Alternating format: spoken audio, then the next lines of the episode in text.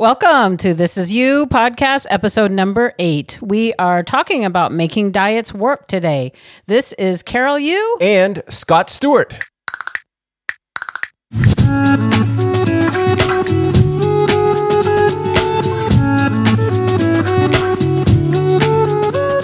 Today, we are going to talk about the top 10 hangover cures from around the world. Also, we are going to be talking about Scott's restaurant behind the scenes. He's worked in the restaurant business for quite a long time. He has a lot of good gossip. We are going to also talk about our own paths through making diets work and what has worked for both of us. And what hasn't worked? That's true. Because there's been a lot of them over the years, ladies and gentlemen. A lot. Yes, that's true.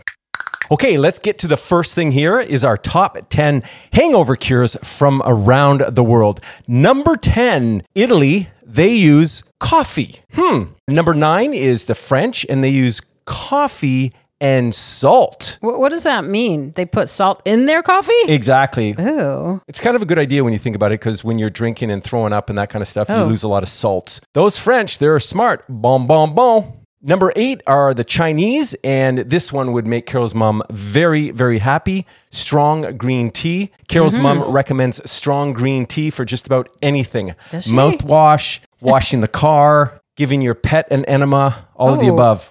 Number seven, America. Egg yolk and Worcestershire sauce. Mm, gonna pass on that. Number six, our friends up in Iceland, they use water, honey, and cider vinegar. Mm. Mm, that sounds very familiar to something we might be talking about in a little bit. Polish people coming in at number five, they use sour pickle juice. Number four are the British. They use baked beans, eggs, bacon, and sausage. I think that's just wake up and have some breakfast in Yeah. that particular situation. Number three are our Germanic friends. They use mustard berries, juniper berries, and pickled herring. Mmm, yum. I guess the uh, pickled herring industry had big lobbyists out in the market at that point. How can we sell more pickled herrings? I don't know. Get people with hangovers to eat them. Brilliant. Number two is from the country that brought you Dracula, Romania. They use cow stomach, Ooh. root vegetable soup, cream, and vinegar. If I had to eat cow's stomach, root vegetable soup, cream, and vinegar, I don't think I'd even drink in the first place. And the number one top 10 hangover cures from around the world go to the forward thinking Dutch. They use beer. I think the idea there is just to stay drunk, people. Stay drunk. You never get a hangover. Oh my goodness.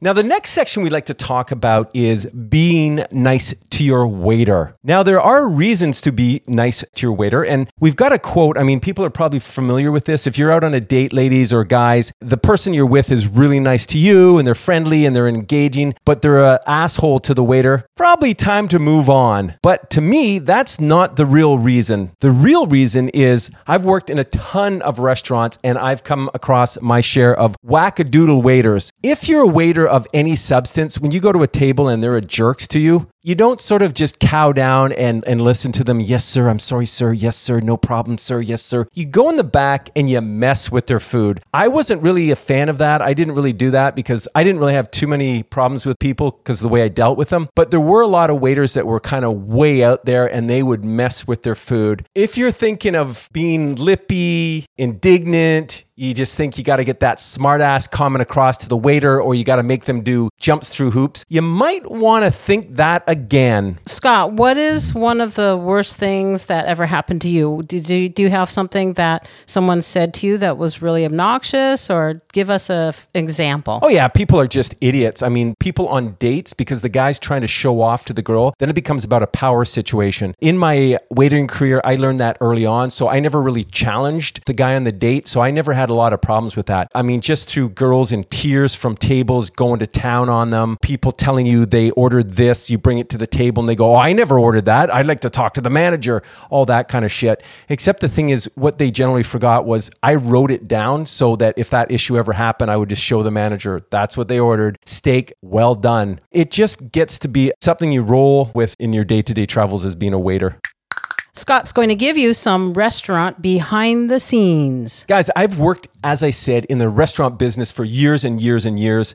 And putting this podcast together today, we started thinking about food, diets. Then I just started going down memory lane, down memory lane down memory lane. I just started kicking out all these ideas of crazy things that had happened to me in different restaurants over the years. And I thought, you know what? I'd like to share those with you guys. They are in no particular order, and there's stuff I've forgotten, and there's probably stuff that I shouldn't be saying with people's names, but what are you going to do? So I used to work in Toronto at this restaurant called Santa Fe, and at the time it was super hot and it was populated by this chef named Chris. He was a, an amazing chef, but he was a super hothead and he would freak out on people. At that time, I had just come into the restaurant. There was established crew there, so they all had been working a long time, and I was the new guy on board. This Chris guy, he would yell at the waiters, but he was a great chef, and it brought lots of people in, and brought lots of money into the restaurant, so they let him be. This one time, I had in my hands, I had two dishes, and the kitchen was in the basement, and we had to go up a flight of stairs, and there was a bar, and then another flight of stairs, and it would take you up to the restaurant. And this place was super hopping, so it was always packed with people. So this one time, I'm getting these plates, they ding me, I run down to the kitchen, I grab the plates, and on one hand,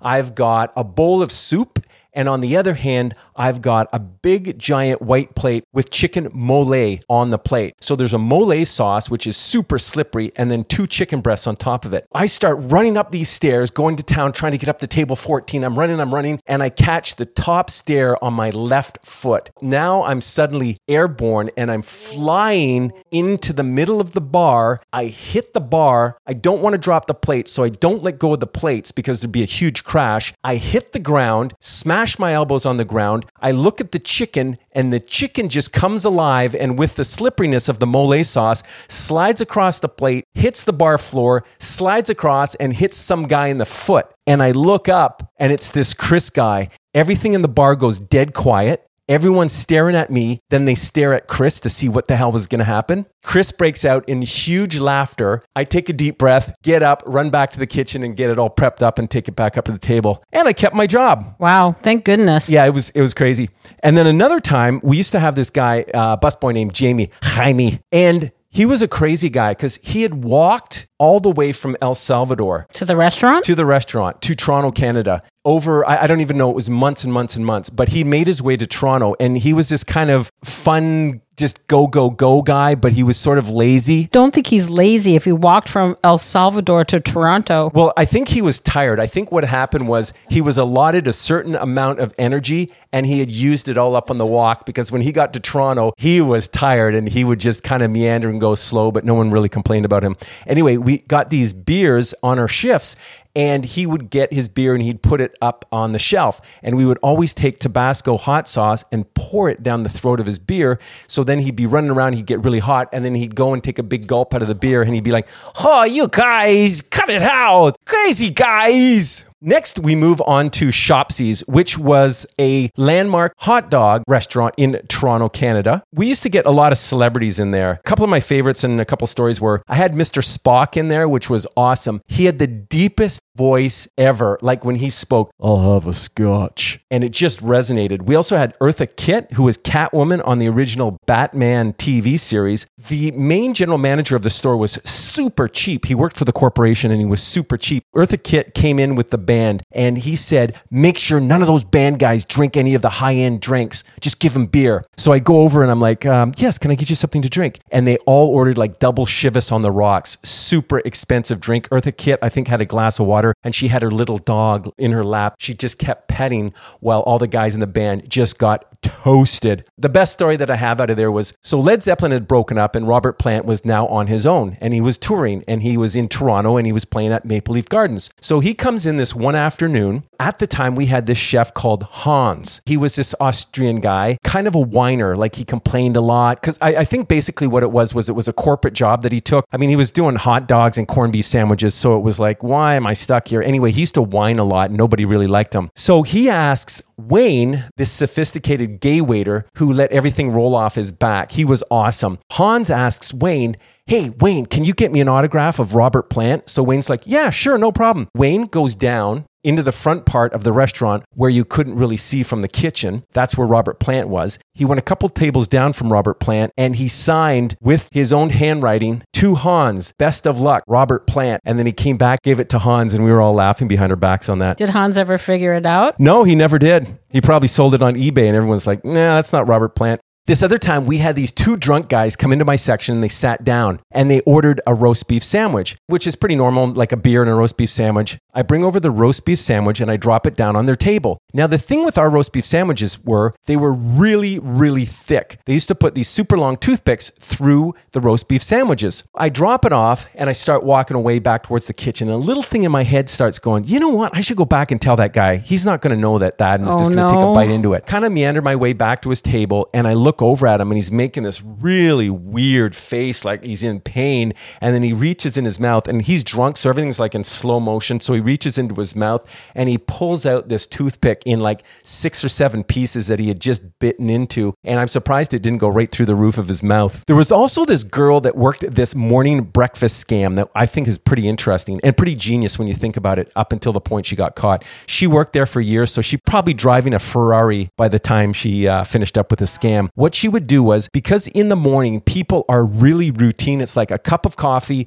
two pieces of bacon, two eggs, and toast. So it was the same order order after order after order. She would print up one order and use that order on all these successive customers. They'd all have the same food, so she'd only put one bill down per each table. So she collected all the money, but she only had to close out the one table. Genius. Oh, the other thing is, whenever I'm having stress dreams at this point in my life, I always flash back in my dreams to working in section five and six at Shopsy's restaurant. And it always goes the same way. The section is way too big. There's way too many people.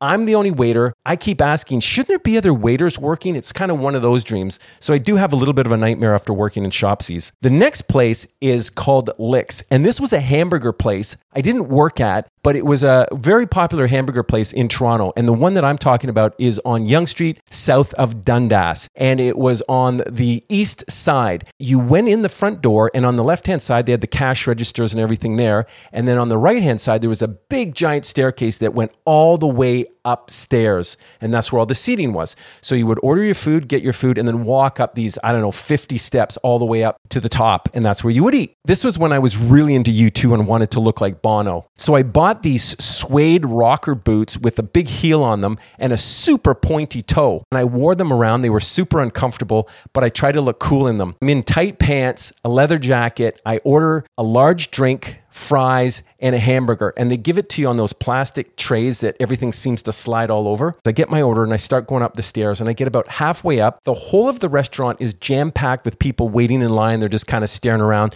This is before cell phones, so everyone actually had to engage in the world and they would look around. I get about halfway up the stairs and I catch my left toe on one of the stairs. So I start to fall. It's that thing where it's going in slow motion and I'm running up the stairs and I know I'm going to fall and I can't make it. And then ba boom, I just wipe out on the stairs. There's a big commotion. My drink spills. Everything goes all over me. Everyone's watching me. The drink just goes all over me and then starts going down the stairs. And it's one of those things where everyone applauds and you just melt in a pool of shame. I couldn't get the hell out of there quick enough. The next story comes from a place I worked at called Alice Fazooli's. There was a guy named Rick, and he was an interesting guy. He was a funny guy, and not funny in the comical sense, funny in the in the sense that you you would look at him and kind of laugh. Not with him, more at him. He's in this one room, and they had these different areas, and they had these beautiful glass goblets for lighting up on the ceilings. Big, giant, probably two feet across, all beautifully blown glass. Custom orders a bottle of champagne. He goes to the table and he's standing there and he's just doing his little waiter spiel. And, you know, that's when I went skiing and blah, blah, blah, blah, blah. He's not really paying attention to what he's doing. The court gets away from him and goes shooting across this particular room and hits one of the glass goblet lights and explodes. And there's this big, huge bam, and glass comes down, and all kinds of people. Nobody was killed. I think he still worked after that just because it was such a weird thing. But then we had safety meetings about that, just went on forever and ever. Now, the next place we're talking about is Mr. Green Jeans. It was a very popular restaurant in Toronto. There was two locations. The one I'm talking about was across the street from Second City. This happened on a Halloween, and I was a busboy at this point. What had happened was someone came in, there was a bar and a restaurant, and in the bar, they drank way too much on Halloween Eve and they threw up all over the table on the seat and it went all over the floor and it was a tile floor. So the manager yells at me, Go in there and find out what's going on. And it was busy. So I go running in there and I go sliding through the vomit and I Oh. fall. My legs just go out from Oh. underneath me and boom, I hit the ground. Yeah, not so much fun. Now we go to a place in Manhattan Beach called Cafe Pierre. I used to work with this girl named Jill. And Jill had a very thoughtful dad. The dad thought for Jill's 18th birthday that he would buy her a set of fake Really? boobs. He did. Oh my gosh. Yeah. gosh. So Jill had these very firm, very firm. Did I mention they were firm? So Jill had very fake, firm breasts. When you're in the weeds at a restaurant, I don't think anybody except other waiters know that when you're in the weeds, it's just mayhem. Everything's out of control. You're running like a chicken with its head cut off. I'm running around a corner one way. Jill's running around a corner the other way. Boom. Jill and I run into each other. That's the night I found out that Jill had very firm, fake boobs. Ew. She hit me so hard in the chest, it knocked the wind out of me,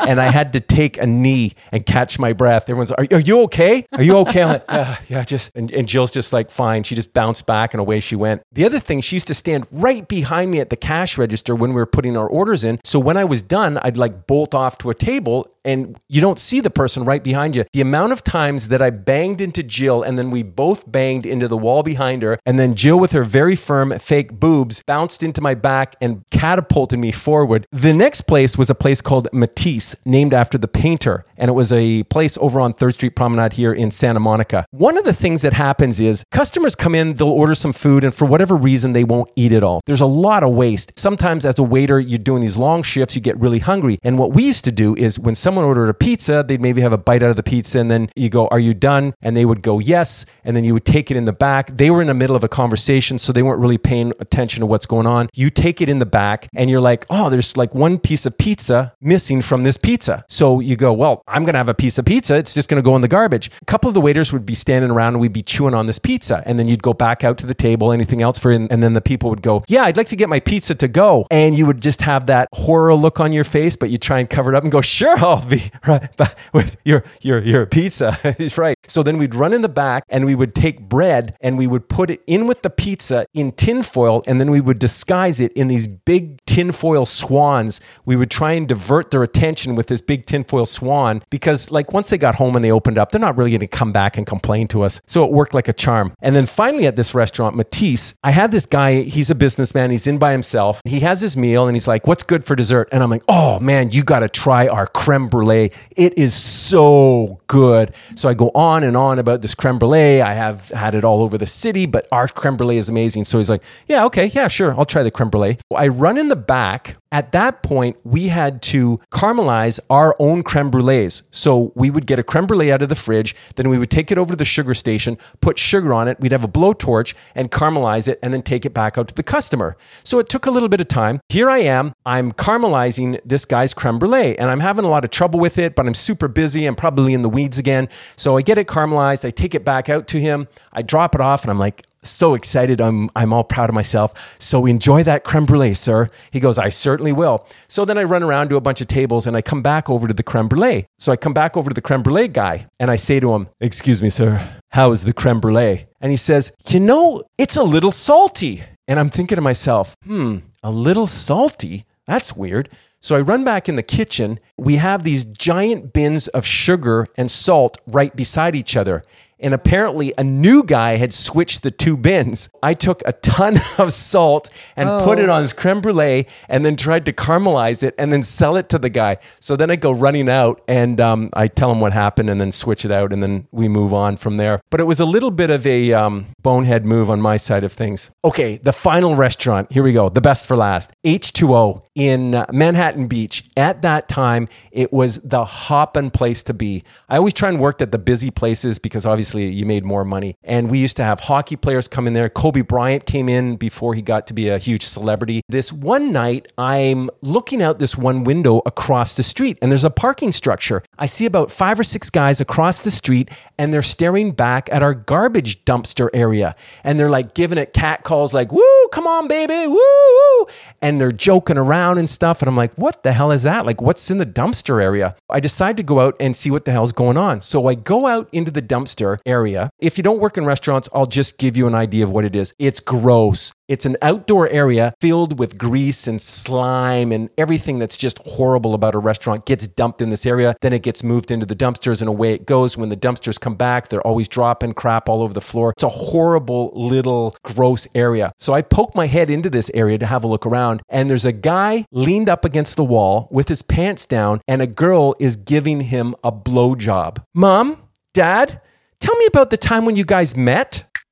Okay, now we're going to talk about making diets work. So, Scott, tell me about when you were young. Did you have to watch your weight much? I didn't, Carol. I ate like a machine, but I didn't eat very well. I was a poor white child living in Toronto by myself. I had to eat the cheapest stuff. I used to eat cream of wheat. I'd buy a box of that. I remember I ran into Mike Myers on Queen Street in Toronto. I hadn't seen him in a while, and I'd just been eating cream of wheat for months, and he remarked how much weight I had lost in a short period of time. Anyway, at that time, I was eating a lot of Big Macs. And then I finally figured out over probably years of doing that that how crappy I felt after I ate a Big Mac.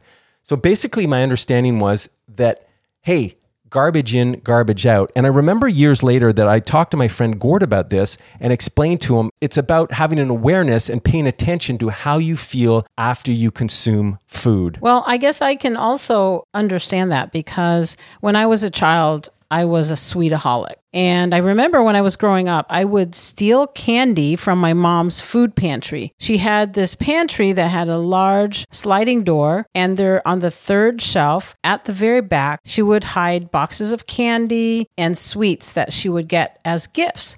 And I would sneak in there and try to eat something and hide it and not have her be able to see Yeah. that I had stolen something. And then, you know how you take a, a chocolate from a box of chocolates and then you take the paper out, but you kind of make everything move, you move everything around so it looks like none's gone. Right. I would do that kind of stuff. So, Sneaky. Ah, so I got to watch you now. fortunately, we don't have boxes of chocolate and candies in our pantry as we used to when I was growing up. Says you. When I was in middle school, on Saturdays, I was in the South Bend Youth Symphony and I played the cello. I would so look forward to going to South Bend Youth Symphony because there would be a break and I would take 50 cents with me and I would get to go to the vending machines, which was such a huge fun thing because, of course, my family, we ate very healthy Chinese food and never had junk food. We never had chips or cookies in our house. If we had cookies, it was only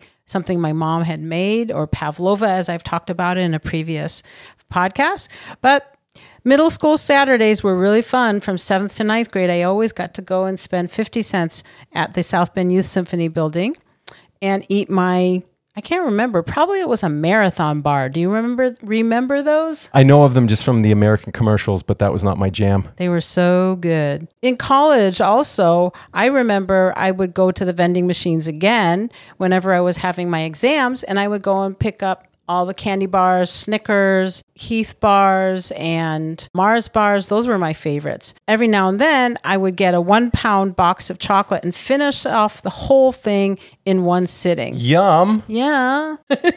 would you ever do that? Did that come with zit medicine? I didn't have it. I was really lucky. I didn't have zits when I was growing up. Every now and then I'd have maybe one or two. And of course, they would show up before your uh, school pictures, right? Yeah, they would show up the day before your school photos. But I really never had to watch my weight when I was growing up. The next thing I want to talk about is the master cleanse. This to me was a diet that I did for 10 days. For you guys that aren't initiated, it's lemon, water, and maple syrup. That's all you drink for basically as long as you can do it. I think 10 days is, is the ideal time. I did it again for I think seven days, and then one day, one time I did it for four days. What do you think is the philosophy behind that? Because lemon and water and maple syrup basically seems like water with a little bit of taste in it. Yeah, but there's a lot of maple syrup in it. I mean, there's a certain amount of lemon maple syrup proportion to the water. Okay. In my particular situation, I just focused on it. I was able just to grasp the concept and not think about it, just move it forward day by day by day by day. And it was really difficult because at that time I was working it as a waiter, running around a lot. The thing I remember about it was on day eight, I dreamed that I ate a hamburger and I woke up in the morning and I was all disappointed with myself because I thought I ruined my master cleanse. The takeaway from this was for me, because you're without food for such a long period of time, once you stop, they do tell you to transition slowly into eating food. And I did, but the awareness was of how putting food into your body after this, because at this point my body's empty of food, putting food into your body gives you such a specific effect. And when you think of it, they're chemicals. You're putting chemicals into your body and you're going to react a certain way. So my awareness was heightened during this whole process. That was my takeaway. And it started the ball rolling and outside of this master cleanse too, just in, in general travels, how I would put certain types of food in my body and how my body would react. To the point now where I, I'm just looking at my notes here and it's such a crazy ride from when I used to eat Big Macs to now, I just had a smoothie with hemp seed, flaxseed, spirulina, turmeric, banana, strawberry, blueberries, spinach, a little bit of orange juice, and almond milk. That sounds way too healthy. It is. That's why I just ordered us a box of donuts.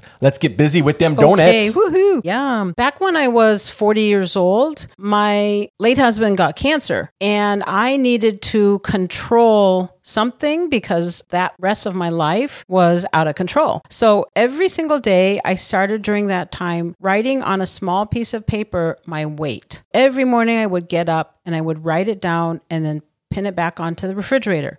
I did that straight for about three years. And it just felt like that was the only thing that I could control. And I would every day be obsessive over whether I gained 0.25 of a pound mm-hmm. or I lost 0.1. And it actually would make me feel better if I could see what was happening and have it on the refrigerator. I was looking for a way to lose weight and feel better about myself so that I could be confident and fit into my clothes. I didn't want to spend a lot of money on clothes at that time. We didn't have a lot of money, so I really tried to be aware of keeping the clothes that I had. The first time I went on a diet was also a cleanse, something something like your master cleanse, but it wasn't just the lemon water and maple syrup. It was actually a juice cleanse that all of us, you, me, and Dara, our youngest daughter, had decided we were going to do. So, how did we get that juicer? Do you remember? Yeah, we looked on Craigslist and I went out and contacted a lady and I think we bought it for $75 and brought it home. The thing is with juicers is that people get all excited. They buy it on late night TV for like $512, 42 payments of $39.52 and you get it home eventually and you get excited and you do it for about 2 weeks and then you're done with it. So we basically picked up a brand new juicer. The three of us went to a grocery store and we filled up an entire cart with just all kinds of fruits and vegetables, kale and beets and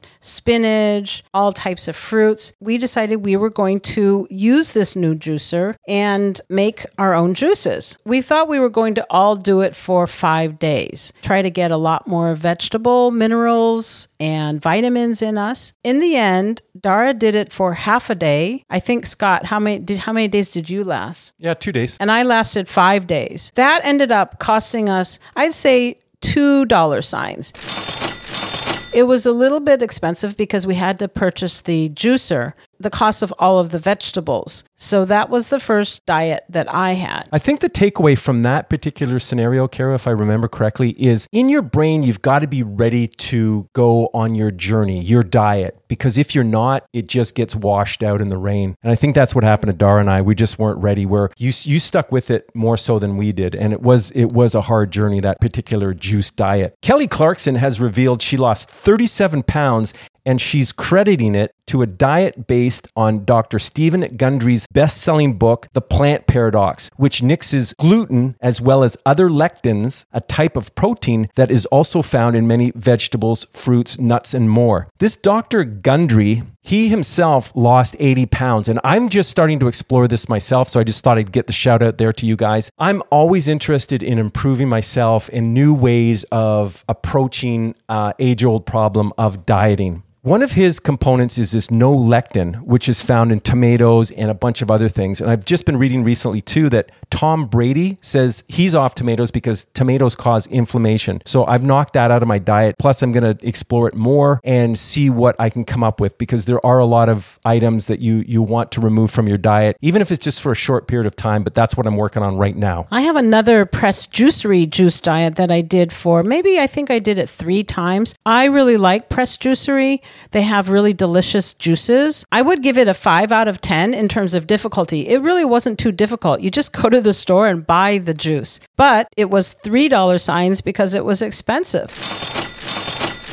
It was $26.50 a day, which means for three days it would be about $80 with tax. I loved it. So when it was $20 a day, that's when I would allow myself to do the pressed juicery juice diet. Especially, I love the vanilla almond and chocolate almond drinks. They were just like milkshakes. Yum. Mm-hmm. I thought, well, that is getting kind of expensive. So I thought, well, let's try the Suja juice cleanse from Costco. I give that a five out of 10 in terms of difficulty because it is also just going to the store, picking it up, and buying it. But it became expensive too. I thought, well, it's from Costco, so maybe it's not that expensive. It ended up being $99 for three days, so it really wasn't very economical. And it actually wasn't very delicious. It was kind of watery. I'd rather do the pressed juicery juice diet. Sustainability is so important in my world when it comes to dieting. It's so easy to get it up in your head where it's like, oh, I'm going to do this, I'm going to do that for a period of however long it takes me. But ultimately, it really boils down to am I able to sustain this new way, this new approach, this new lifestyle that I am pursuing? Routine is so important for me to help me sustain over a long period of time. For me, I just like to get into a situation with exercise and food where I don't even have to think about it.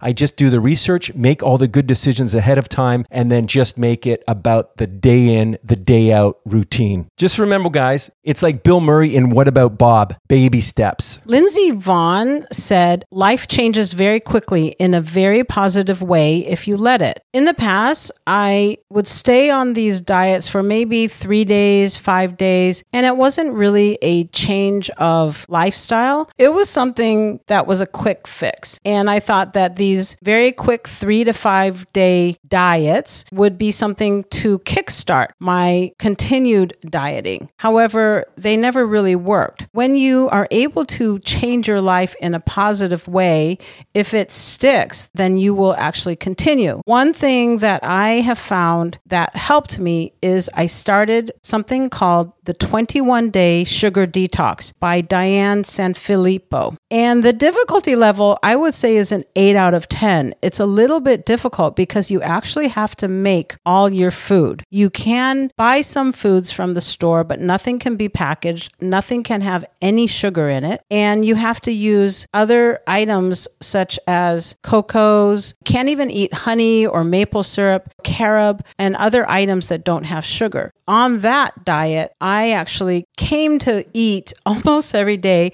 I would make these wraps. I would make a BLT. Yes, I would do a BLT. I was trying to think. I was trying to think. Yeah, what- that's what's how in those my letters head. go together, Yeah, BLT. BLT. Bacon, lettuce, tomato. Instead of it wrapped or on a piece of bread, I would have it wrapped in a piece of lettuce. And I could use mayonnaise. So you get the saltiness, you get the creaminess from mayonnaise, you get everything except the carbs. The theory behind that is that carbs turn into sugar, and that's not good for your brain and your body. 21 day sugar detox, I did it for about 50 days and I ended up losing about 15 pounds. Then I tried her next book, which was Keto Quick Start, Diane Sanfilippo. At that time, I did, was not in the right frame of mind, so I ended up not doing the whole keto. It basically was the same as the 21 day sugar detox. However, it talked about ketosis and getting your body into ketosis. Keto diet is a lot about eating a lot of fats and taking the fat and putting it into your diet instead of sugars. I find I like that. I like that I'm not eating sugars. I like that you can eat bacon, you can eat meat, but you can't eat sweets. As I said at the beginning, I'm a real sweetaholic. I needed to figure out a way that I could do a diet with some sweetness. I did find, however, when I did the sugar detox and the keto, that my skin changed. I used to have a lot of issues with my skin. I would have, even into my 50s, I would have a lot of zits and breakouts, and it was really embarrassing. I had a lot of um, redness in my skin. I actually had to go to a dermatologist for that. And it all resolved once I finished and stopped eating sugar. I also slept better without the sugar,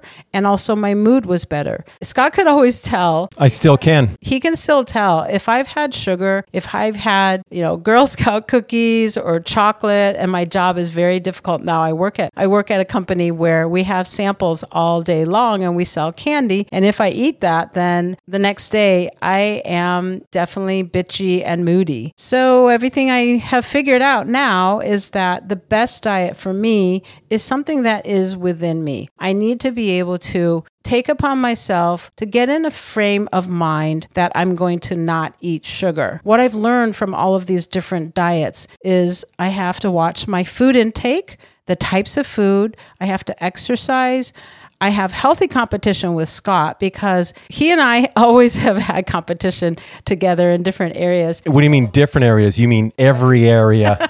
Anyway, so the last part about what I need to watch is also my mental state, my mental diet. So I realized the best thing for me over these years of trying to really have a good body image and to really be positive about myself is this is for me what's worked. I need to, one, I need to cut out sugar. I need to eat smaller portions. So Scott and I have been doing that recently. We used to go out, say for uh, 800 degrees, we would each get a pizza, which would be maybe a eight or 10 inch pizza, and we would each get a salad. And we would both finish all of that. In the last few months, now when we go, we will share one pizza and share one salad. Fortunately, at 800 degrees, they'll let you split the pizza because I'm not going to eat the olives that Scott eats on his. Cutting out sugar, eating smaller portions, exercising. I have little tricks. For example, I will park on the far side of the parking lot at Target so that I can walk a few hundred more steps. I do track my steps. I did do Noom for a while, and that was really good. It was based on a psychological training, and you would actually have a coach that would help you online. I ended up doing Noom for about one or two months. I did lose about five pounds. I felt that it was good, but it did take a lot of time. So I decided I didn't want to spend the money and the time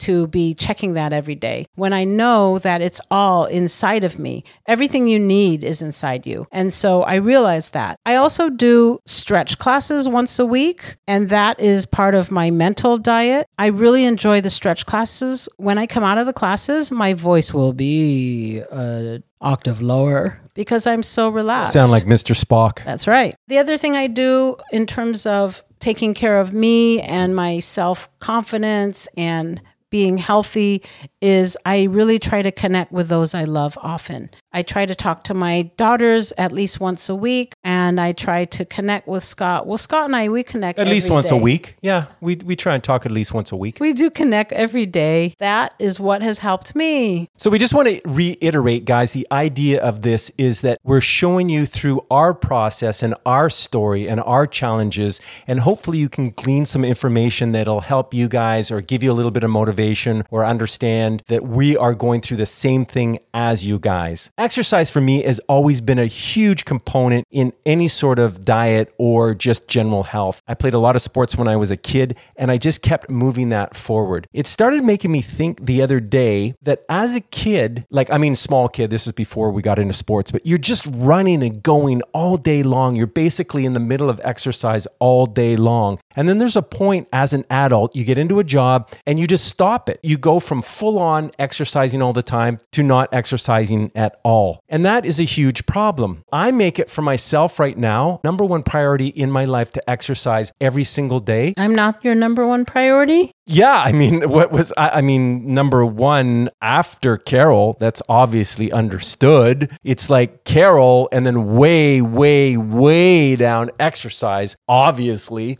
So I rotate through one day I'll go for a swim, then I'll go for a 15 mile bike ride, then I'll go for an hour hike, and then the fourth and final day I'll go to the gym. And I just keep rotating through that. But I'm also well aware that stuff happens where it's out of your control or you just need a day off. And I'm good with that. I just take the day off, know that I'll pick it up the next day. My big thing is some exercise is better than none. Carol spoke earlier about portion size. I had a big problem with that because I had it in my head just to eat as much as I could whenever I sat down for a meal, fill myself right up. And I started to experiment with that. And one of the ways I started to experiment was I'd wake up in the morning and I'd have a big glass of water. That would be my breakfast. So I just cut breakfast out altogether and I wouldn't eat until after 12 noon. Get up, have my glass of water, go exercise, then come home and have a salad. And it's been a huge, huge, hugely beneficial to me and my weight loss process. Isn't that called intermittent fasting? Can you talk a little bit about that? Because I know that that was important for you for a while. It is absolutely. Intermittent fasting is really popular right now. The way I looked at it was I started to explore it. And if you look at animals, we're the only creature on the planet that eats all the time, whether it's through drive throughs or 24 hours or getting up in the middle of the night to have a glass of milk and some cookies. Animals don't eat like that. They'll eat a big meal or they'll eat a meal and then it might be hours days until they eat again. So I started thinking about that and wondering to myself how I could make that happen in my life. I went with the intermittent fasting and I don't eat after eight o'clock at night. So my window that I eat is between 12 noon and 8 p.m. because I was getting into a bad habit. Once again, it was the routine and habit of life of just eating anytime I felt like before I went to bed. And I don't do that. Which brings me to my next point. I found in my travels and in my research and just my overall thinking during my hikes, we as human beings, we start out as young kids then we get into our teenage lives, and our whole pursuit is get to the point of comfort. Everything surrounds comfort. Get yourself to 100% comfort. And what I mean by that is we ascribe to having a bigger, more comfortable chair at home. We have a comfortable car. We have air conditioning. We have everything that makes us comfortable. And in that, I think it makes us lazy. It makes us too comfortable. And what I mean by that, Carol and I were out walking this morning. And she was asking me, Was I hungry? And I said, Yeah, I'm really hungry. But what I've learned in this process is to get comfortable with the uncomfortable because I have a goal that I'm reaching towards. And it's okay to be uncomfortable. Where in the past, I put a lot of focus on, Hey, if I'm uncomfortable, I got to get some food and fill myself up. Yeah, when I did that sugar diet, I also learn to be learn to be comfortable with being hungry after having cut my uh, food down i would have a snack would be 11 almonds or a snack would be uh, carrot sticks with uh, cheese. I realized that over time that i learned to be i realized over time that my stomach was shrinking and that i was actually not having to eat as much. And that was something i became used to and comfortable with after time. Yeah, well, the thing that surprised me is how much you can actually work out when you're hungry. I'm a big fan of SEAL Team on CBS, as many of you guys know. One of the components of a little bit of research I've done on SEAL teams is they have this thing where you can actually go 40% farther than you think you can. So I started to explore that in the sense that I'd get up in the morning, have my glass of water, and then go work out. Because in the past, I was thinking, oh, I got to go fill up my stomach and have all this fuel so I can work out. But I found that that is not the case. My thing is to build a system over time. Time, guys, is your strongest ally. You've got to experiment a little bit yourself and find what works for you. And be kind to yourself because it's very easy to beat up on yourself or I got off my diet or I got. The thing to know is I know for sure I will get off this diet or get off this path or get off this lifestyle, but I'm fine with that because I know that I'll get back on it. That's just how it goes.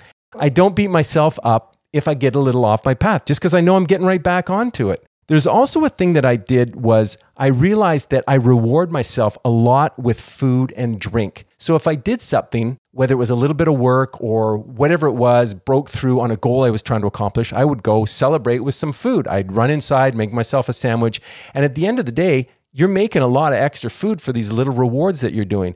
Now I'm trying to find alternatives, and I know it's going to be different for each and every person, but I found that finding different ways to reward yourself actually pays off in the long run. And remember when you're going through this process, if you're just focusing on a single diet, it's not forever. It's for a finite period of time. Once you get to a weight that you're happy with, then you just sustain it from there and move forward. Be ferocious about your routine but realize you will fall off the routine. I just spoke to that a little bit earlier. Two steps forward, one step back is still moving forward. Be kind to yourself, guys, and say, I love you. I love you, meaning you're loving yourself. oh okay Self love is such a huge component to having a good self image, good self esteem, and just overall feeling good about yourself. And I know it's weird to stand in front of the mirror or while you're waiting at the light to tilt the rear view mirror down, look at yourself in the eyes, and say, I, I love you." you. Are we at the end of the show, Carol? Call with your questions that are burning a hole in your pocket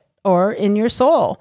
Our This Is You question hotline is 562 291 6037. Again, 562 291 6037. Our home base is www.thisisyu.com, spelled T H I S I S Y U. Our Instagram is at This Is You Official, T H I S I S Y U O F F I C I A L. And we have a VIP Facebook group. Go to Facebook and search This Is You. Remember you spelled YU. This is you VIP community. See you there. Thanks so much, guys, for listening. We really appreciate it. And if you get a chance, go on Apple Podcasts and give us a little thumbs up. Give us a show us a little bit of love on there. Show us that you care. We really appreciate it. Thanks for listening. Thank you.